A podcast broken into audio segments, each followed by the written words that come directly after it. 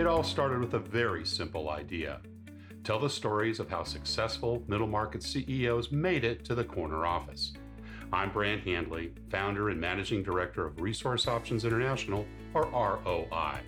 We're the USA's premier executive search firm focused exclusively on empowering middle market companies to attract, hire, and retain A players while transforming top executives' careers and lives.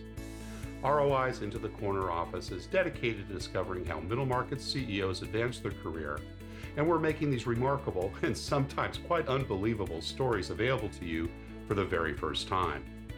Listen and learn about the challenges they've overcome, the interesting people they've met along the way, and the lessons learned that steered these executives' unique journey into a middle market corner office of their own. I know you enjoy these CEO stories as much as I've enjoyed recording them. So thank you for listening today. And if you like what you've heard, rate us on iTunes or wherever you get your podcasts. I'm looking forward to you joining me on the next great middle market CEO adventure into the corner office.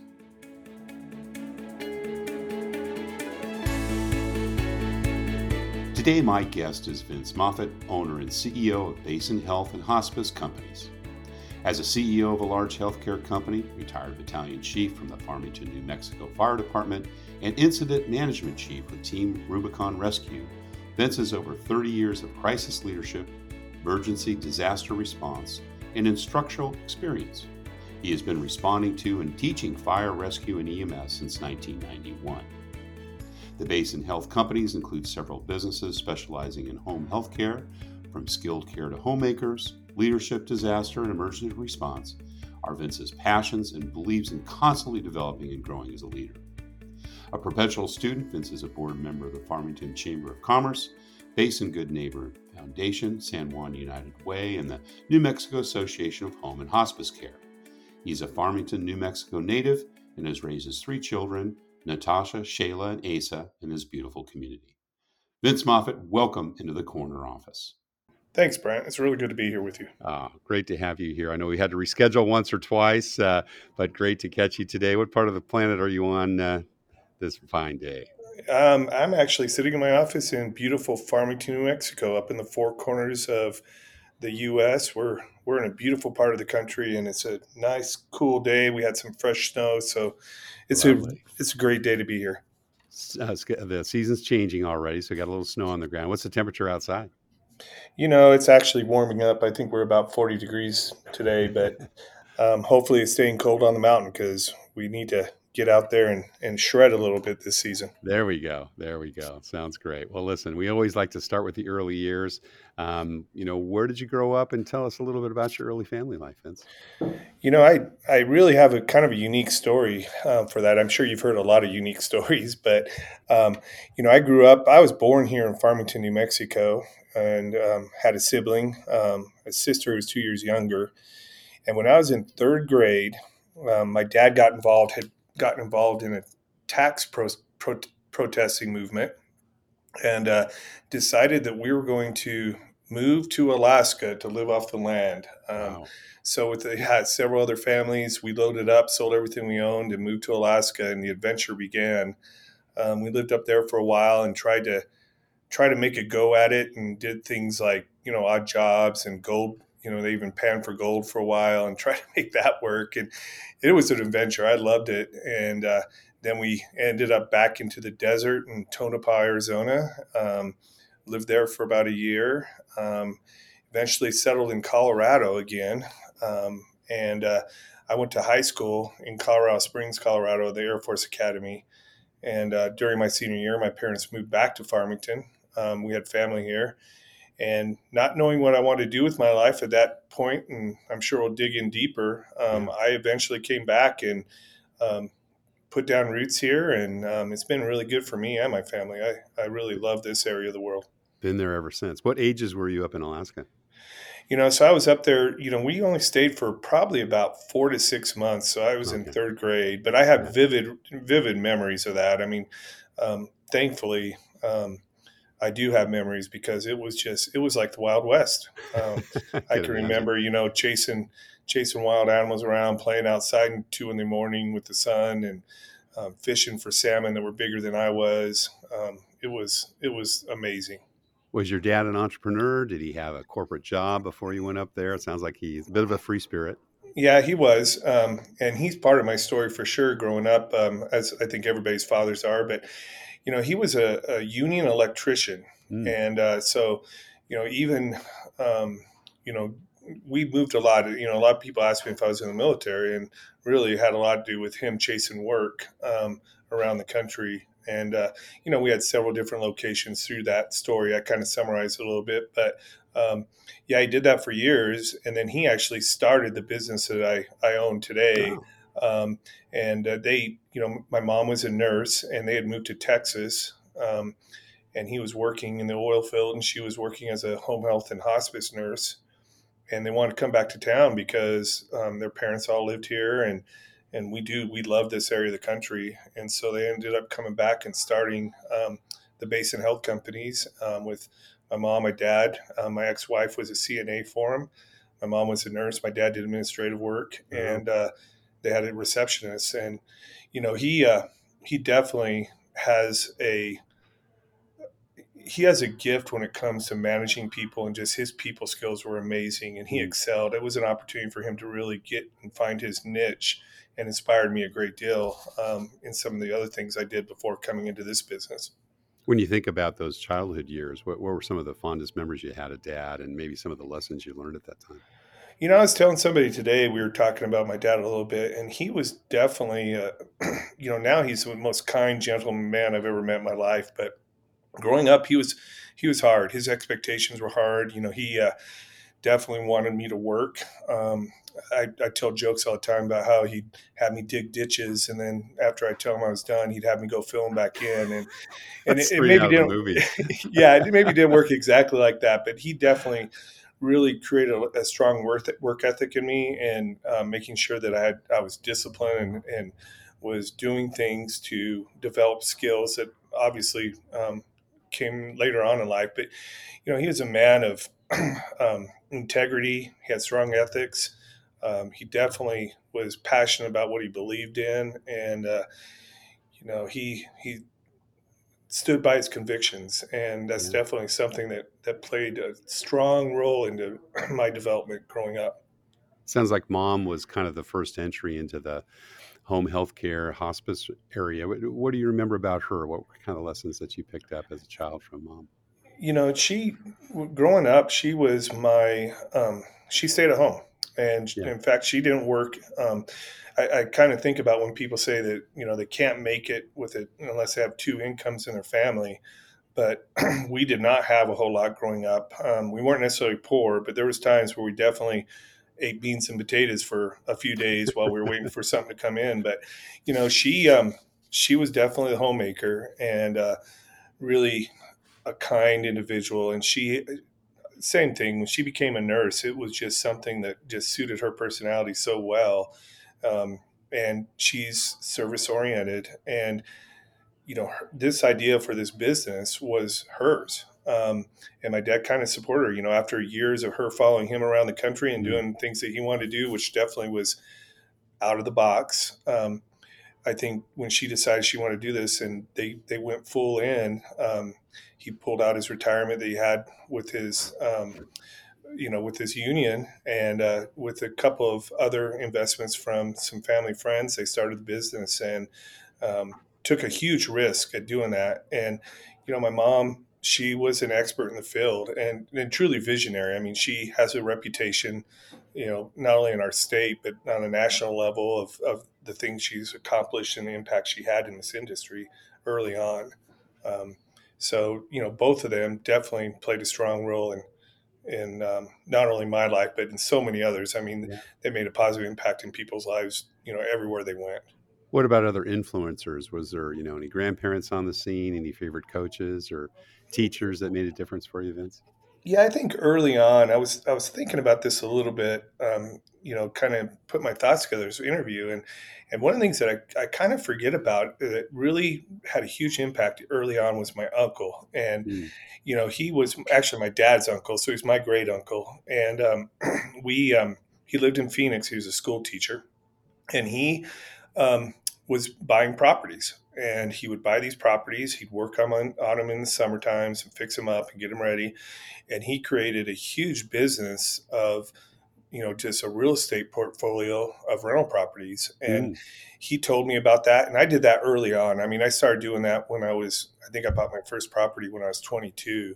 And I still own that property, as a matter of fact. Um, I have dozens of properties now, and and really he was he was the one that influenced me for that. And I can remember sitting around when he come to visit with his kids were, you know, my age, so we you know we had a lot in common. We spent a lot of time together, and I can remember sitting around and listening to him and my dad talk these harebrained ideas of how they were going to do some sort of business or you know their their next whatever that thing was and and usually it was just a lot of brainstorming and them sitting around talking about these things. But you know that definitely inspired myself and my cousin um, to this day. He's a colonel in the, the, army, but he does the same thing, and we both have built a pretty large real estate portfolio. And I think my uncle, um, I haven't told him that probably enough, but he was a strong influencer there, and I'm glad he did it because I probably wouldn't have taken a lot of the risk I did if it wasn't for for listening to him and and the things that he had inspired me to do. Real estate can be one of the some of the best. Uh ongoing subscription, quote unquote, income that you can generate.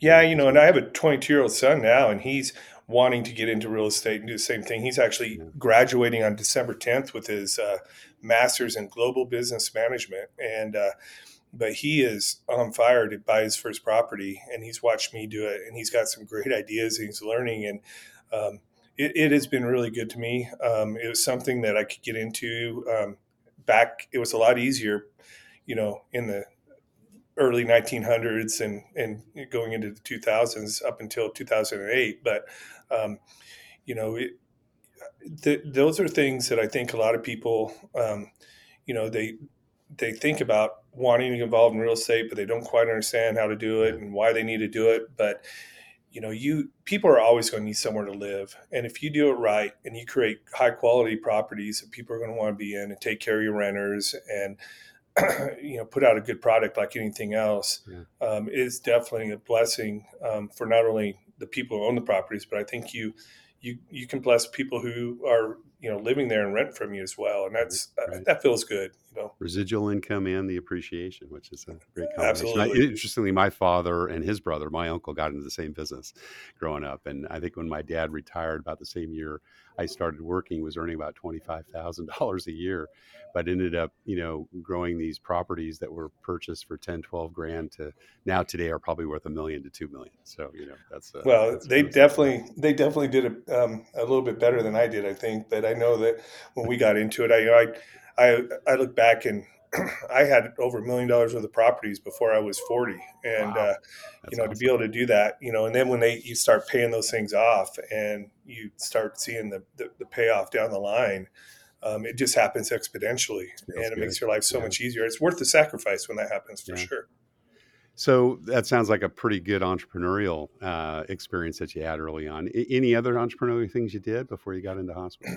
Yeah, so uh, you know my my background. I when I I went to college, but I really didn't know what I was going to do. Um, didn't have a clue. In fact, um, when I graduated high school, um, you know, I don't think anybody really talked to me about that. I didn't have money. Uh, my family didn't have money. Um, I really didn't know how to, you know, no one, even our counselors at school hadn't really talked to me about, hey, you can borrow money, which thank God I didn't. Um, I think that's one of the things that I really think is one of the worst forms of debt, you know, out there. But um, so, student loans, I think. Yeah, exactly, student loans for sure. And so I I moved back to Farmington and went to the community college here which turned out to be a huge blessing as well. And I think a lot of the opportunities I had in my life were because I came to a town where it was easy to stand out. And mm. um, I ended up going to school way longer than I should have because um, I was just interested in so many different things. Um, I took every class imaginable. I think it took me three or four years to get an associate's degree.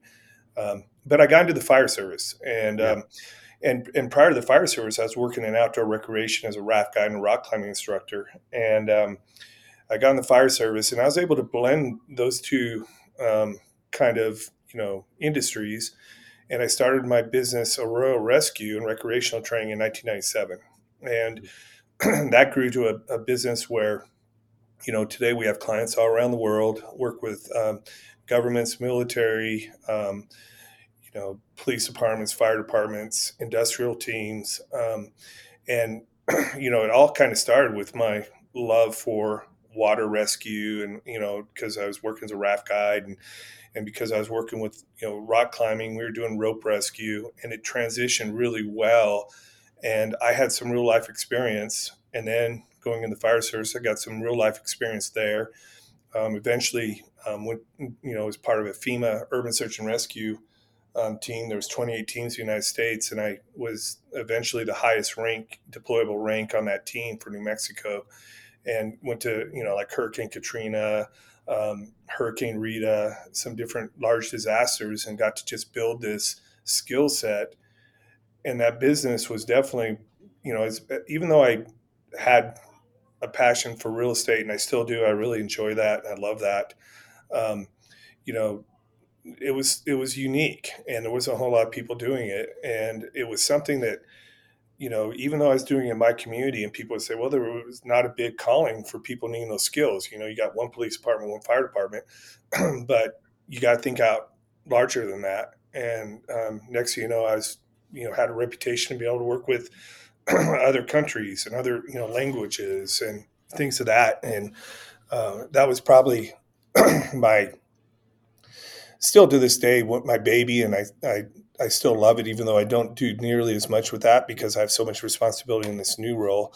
Um, but those were the big ones. And you know when I was a kid I was I was thinking about this too when did this all start? And I can remember making nunchucks. You know I'd go buy I'd go buy dowels and chains and I'd make these nunchucks. I'd spray paint them and I'd sell them at school um, until I got in trouble. Um, back in that day I think it was a little a little less controversial, but I still think I got in trouble. And I remember making lollipops at home, um, buying the molds and and the syrup and all that stuff, and selling those at school. So I always knew and thought that I was going to do something along those lines. Um, and you know, working with the fire department, I had that time and the energy to want to do something bigger and to expand. And so, property and rescue training was just fit that niche. Yeah. Tell us a little bit about that, kind of that progression because it's very interesting. And you know, I spoke about this when we spoke a month, month or so ago as we prepared for the for the podcast. You know, you started in the, in the fire department, came battalion chief. You know, had increasing levels of you know responsibility at the state and national, international level. Got into rescue and then hospice. And, and, and you know, they're related, but they're very different. So, can you tell us a little bit about those transitions and you know what were some of the thoughts that you went through as you went from one of those you know industries and sectors to the next? Yeah, and it's I always look back at this and I think you know trying to connect the dots, and it makes sense now, but back then, you know, you're like, how did that work? And I I definitely, um, you know, think that there were some things that were definitely related to service. Everything mm-hmm. I did, everything I wanted to do was service related. That's you know, common I, thread, isn't it? Yes, and it, I think it's an important thing that, that people need to have something bigger themselves in their lives. Mm-hmm. And uh, when I was retired from the fire service, and I was I was basically working full time, teaching, um, traveling, and, and in a lot of regards, I was living living the dream. Right, I was going to places I never thought I'd be able to go to countries, working in. You know, I remember the first time I went to Dubai to do some work, and I'm like, oh my gosh, I can't believe I'm doing this. Um, and I ended up volunteering for an organization called Team Rubicon. It was a disaster relief organization that takes veterans and help reintegrate them into civilian life through continued service. And you know, I miss the camaraderie of the fire service and the response aspect and it gave me that and it kind of gave me that sense of value and worth again and eventually as I started volunteering with them after a few disasters, they offered me a job, and I worked as a director of um, field operations for them. So I was responsible for all our volunteers um, going out and and doing the actual work in the field. Um, and then I created a program which was all about training and mentoring new leaders to be able to run these disasters. I mean, there's not a whole lot of people that could take, you know, 100 people, put them out in the middle of a disaster, make sure that you have transportation, you can feed them, you can house them, you're tracking your information that you need for the agencies you're working for in a way that they can use it for, you know, for FEMA or whatever the, the World Health Organization, whatever it might be, and and really keep these people safe. I mean, there's so many different levels there, um, and I had a skill set there, and so we'd go out there and we'd mentor and train these leaders to be able to run these disasters to create depth. And I think that in any organization, that's what you're looking for, right? You're you're trying to identify leaders, people with with skill sets, and then you're trying to develop them and and take them and, and create depth in your organization. Um, and helping reduce liability as well. I think that's that's a huge part of that too. Make sure that people are safe. Uh, so that was service oriented. I love that, and I still love that organization. I still volunteer for them. It's been a while since I've been out, but in 2016, um, my sister, who worked for my parents for over 20 years, um, unfortunately, she committed suicide and uh, she lost her life. And my, she was in the process of buying the businesses from my, my parents. And my dad came to me and said, Hey, you know, we have a lot of responsibility there, a lot of people depending on us. But we are struggling being there because you know every time we go in we think your sister we see your sister we're, we're grieving we're we're mourning.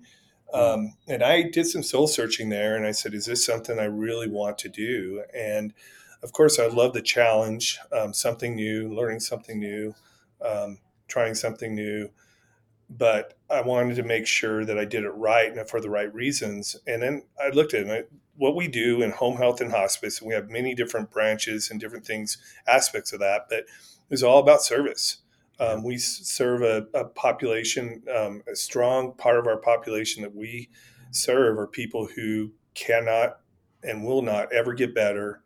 And we provide caregivers for them so that they can live independently in, in their homes. And we're creating jobs for people who probably live in areas where they couldn't work and and wouldn't be able to find other work. Um, and we give them a skill set, something that makes them feel more value and a sense of worth, and it's super rewarding. And so I, that was the tie there with service. Um, and you know, I try to keep that in mind. And speaking of that, you know, one of the things with my sister. Um, I really think, you know, when she was dealing with her mental health issues and stresses in life, like we all do, um, she had really become detached from a lot of different things. And I, I saw where service in Team Rubicon, where a lot of people who had fought depression, post traumatic stress, different aspects of life, how they could, you know, find value in life again through continued service. Mm-hmm. And so it's something I preach about all the time because I think there's a tremendous value in that. Um, when people, you know, struggle, um, find something bigger and better than yourself yeah. to give back. Right. Feel bad, go to a children's hospital. Absolutely, absolutely. Was it hard to make that transition from the rescue to home health? You know, and, uh, all the good reasons for doing it and taking it over from your parents and so forth. But um, you know, you spent a lot of time in that industry. You know, it was hard. I mean, especially when I started looking at financing. I'll tell you that that was a huge thing when you look at um, the.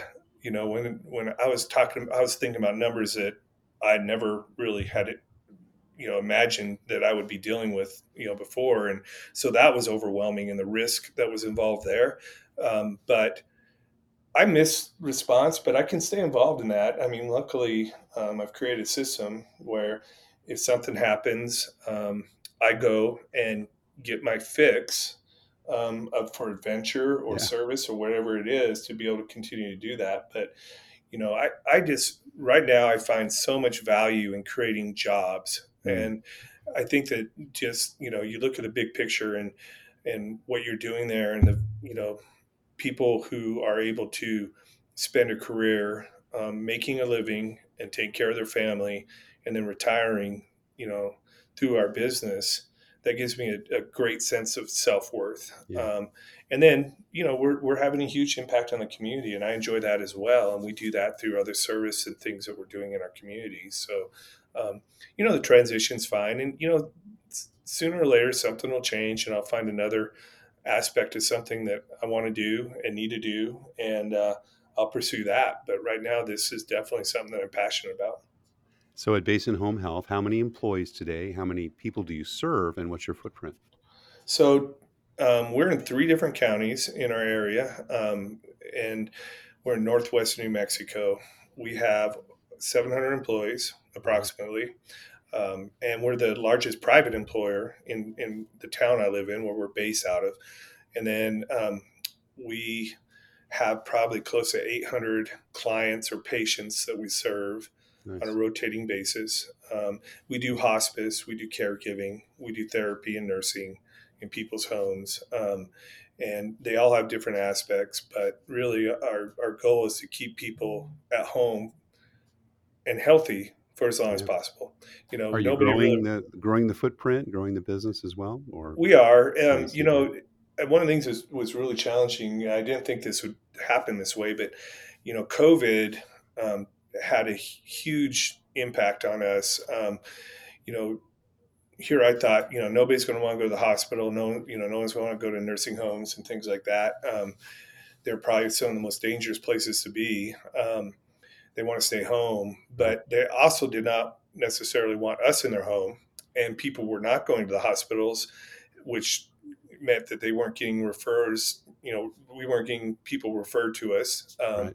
as they came out. So that had a that had a big impact. So we are in a rebuilding stage right now, and I'm I'm actually enjoying it. I, I did a podcast um, last week um, for home health and hospice, and we talked about that we're kind of sharp, sharpening the tip of our spear. We're finding ways to rebuild a strong foundation of just basic foundational skills to make sure that we are prepped for the next growth opportunity, whatever that might be.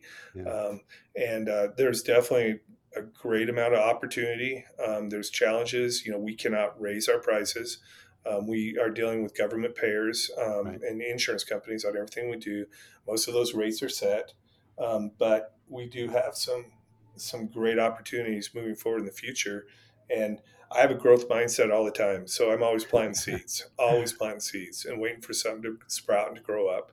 So, so 700 employees. Tell us about the time, Vince, when you first started managing people, and you know what were some of the challenges you had back then. I, I assume it's back in the fire department days, correct? Well, you know, I or did before that. I, I, when I I ran an outdoor program at a college for a while here mm. locally, mm. Um, and it was my first. And I was a young. I, I think I was in my early 20s, having some employees there, um, just a couple, but it was a good opportunity to really learn some skills um, I was I was lucky to have some good mentors. But going in the fire service, you know, I when I became a captain, I was the youngest captain ever promoted in the history of our department. It, that has since been beat. Um, uh, you know, someone younger promoted after me, and and then when I became a battalion chief, I was the youngest captain or youngest battalion chief as well. That brought some real challenges. You know, I, I mm. was telling a story at a, a, presentation I did not long ago, and I said, you know, you, you know, your ego is kind of like, okay, you know, people are going to be excited to work for me. I scored number one on the test. You know, I'm young. I'm, I'm excited. But what, what I forgot to realize is that the people that are working for me are people who also took that test yeah. and have been, you know, trying to promote and trying to, to move up through the ranks as well. So and, I got to, probably some that have been there years, if not decades ahead of you too. Exactly. And, yeah. and so, yeah, it gave me a lot of opportunity to, to grow there and to learn. And, and, uh, really, you know, my philosophy very early on was, you know, I've got to look at people and their experiences. I mean, it, it'd be so naive of me to believe that I know more than those people with decades of experience, even though I was the one that promoted. Um, and so, how I handled those people and how I was able to engage them and and create a team was a really was a really great learning opportunity and experience. Um, and uh, that probably was the best experience ever to move on into greater things. And I can remember, you know, in Hurricane Katrina, when we went out, you know, I was working with, we had 100 people out there doing rescue. We were one of the first urban search and rescue teams out there. And because I had a background in water rescue, which, by the way, had really nothing to do with floods. Um, mm. You know, and it, it, gave me experience that really made me a better instructor and a better leader too. But um, I was able to uh, move up through the ranks through that experience by making sure that I, you know, took those leadership experiences and handled them with humility mm-hmm. and with the, the, the, the, right, you know, perspective to be successful. Um, and eventually, you know, once again as I got more responsibility and managing more people and you just you just learn more and sometimes it happens real quickly and for others it might take decades. Um, I will say that I think you've got to put yourself out there. You know, if there's new leaders and they're thinking, you got to look for opportunities to challenge yourself because, you know, no growth is ever going to happen in your comfort zone. And, um, you know, th- thankfully, I, I enjoy chaos and I feel like I thrive in chaos. Not everybody can do that, but those are opportunities for growth for me. And I really look at, you know, change and any opportunity to, to challenge myself as, okay, this is a growth opportunity, not I'm prepared. I'm ready. I'm going to just rock this. I look at it more as this is an opportunity for me to learn. And if I approach this correctly, utilize the resources I have, which is usually your people and your team, treat them appropriately and, and, and be able to, to use their skill sets, which in many times are greater than your own. You know, you can be successful and you come out of that. And even sometimes when it hurts and you you learn some hard lessons and maybe things didn't go the way you wanted to you you've got to you got to grab that lesson. You're missing an opportunity right. if you don't. Right. How would you say your leadership style has kind of really evolved over time in the current role versus kind of where you started back in those you know those small teams? Well i definitely think that you know there's a strong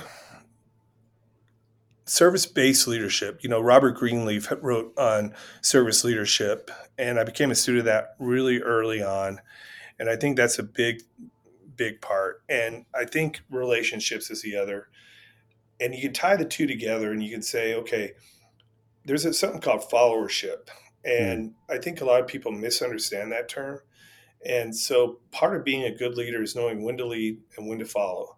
Yeah. And you know, and there's a lot of times you may have the official title of leadership of leader for the organization, but it's more appropriate for you to put someone else in a role because of their expertise and their knowledge. Mm. And if you do that correctly, and even you know, and we've all worked for bad bosses. Um, I think you know, I've learned as much from a bad boss as I learned from a good boss. But you know, not more sometimes. Yeah, absolutely. But part of my part of the ethics and morality of that is you know, you need to go out there and you need to help that person be successful. And if you disagree, you know, there you should be able to find a way to address that, identify it, talk about it. But in the end, when the commander's intent goes out, and I'm sure there's other terms for that, you know, hmm. it's our our role and our responsibility to, you know, make sure that we follow that. Um, if it's illegal, unethical, or dangerous, those are the exceptions to that. Yeah.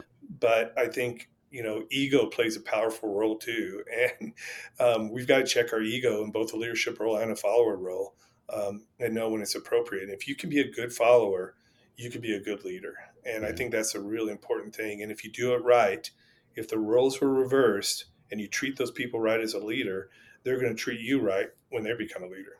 Amen beyond kind of the basic qualifications for a job, you know, what do you look for when you're making bets on the people you invest in and hire at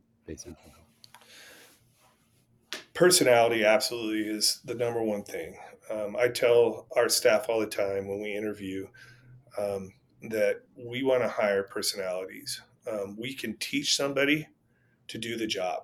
Yeah. Um, but you can't always teach somebody to be a good person. Right. Um, and you know, and that goes so far as attitude. You know, positive attitudes, optimism.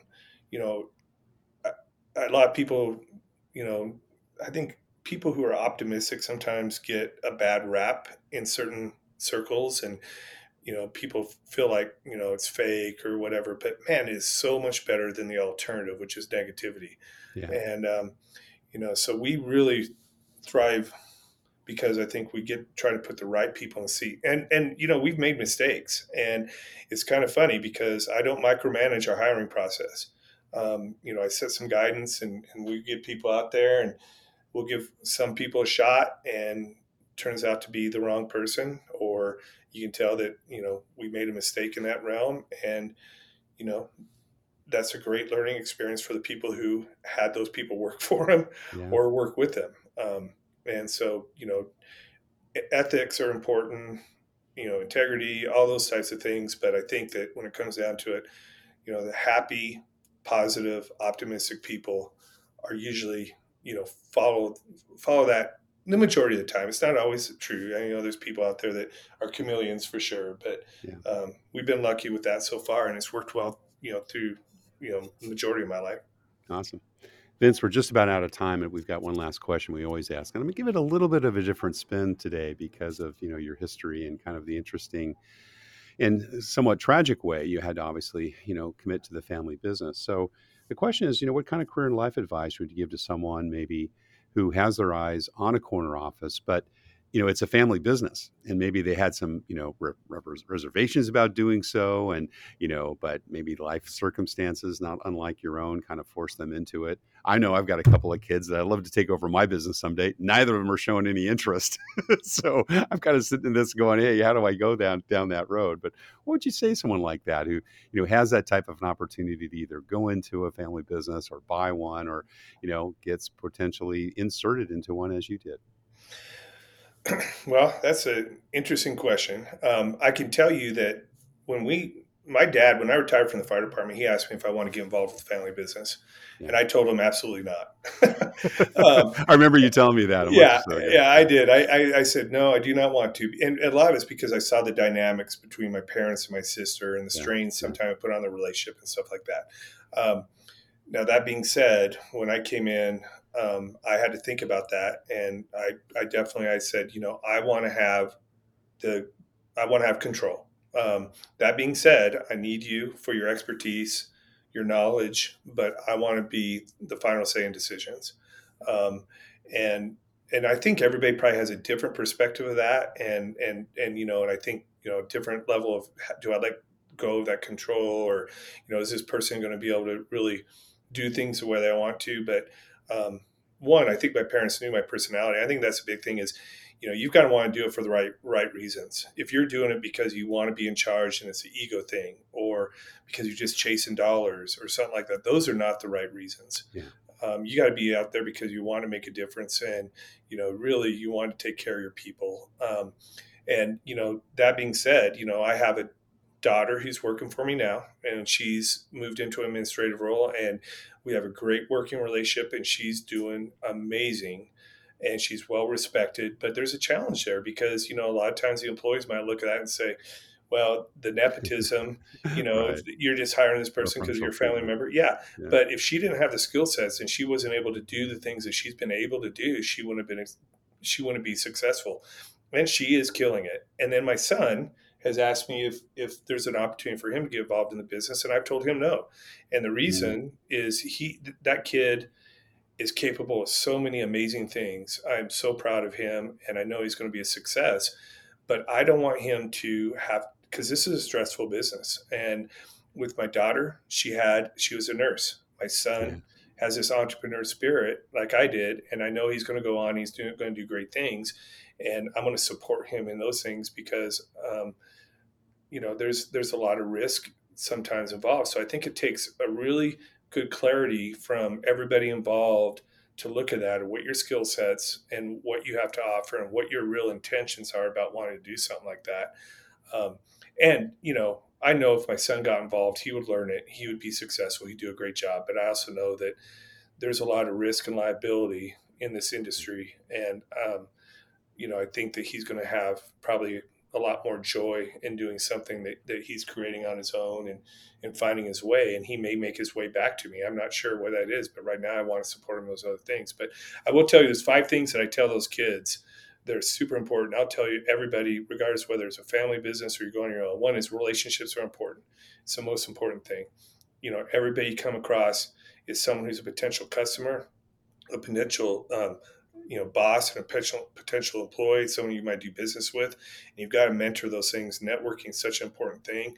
You've got to find mentors, and you know um, mentors, and you've got to be be willing to mentor others when you get to that that realm.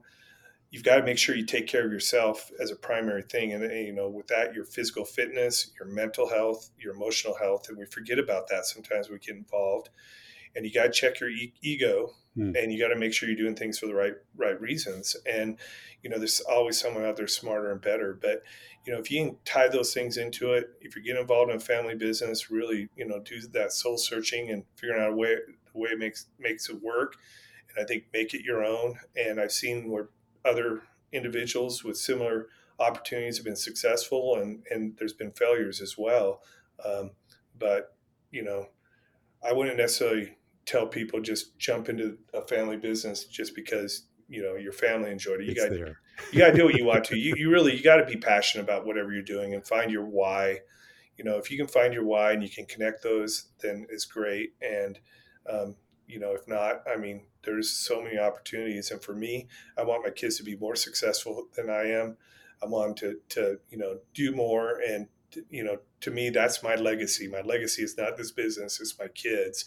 Um, when it's all said and done, you know, when I leave, people are going to forget the things I did in the fire service and, you know, urban search rescue and rescue.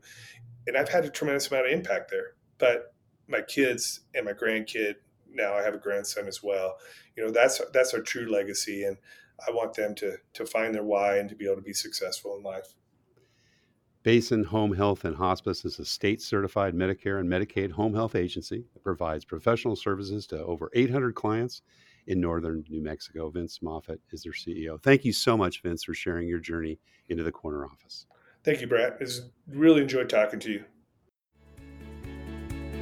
Thank you for listening to Into the Corner Office with Brent Handley. We hope you enjoyed hearing our guest CEO story as much as we did. If you want to hear more CEOs reveal their journey into the corner office, please subscribe via iTunes and tell your friends and colleagues. For more information about Brant, Resource Options International, and the mighty middle market, visit www.go4roi.com. We look forward to having you join us for our next episode.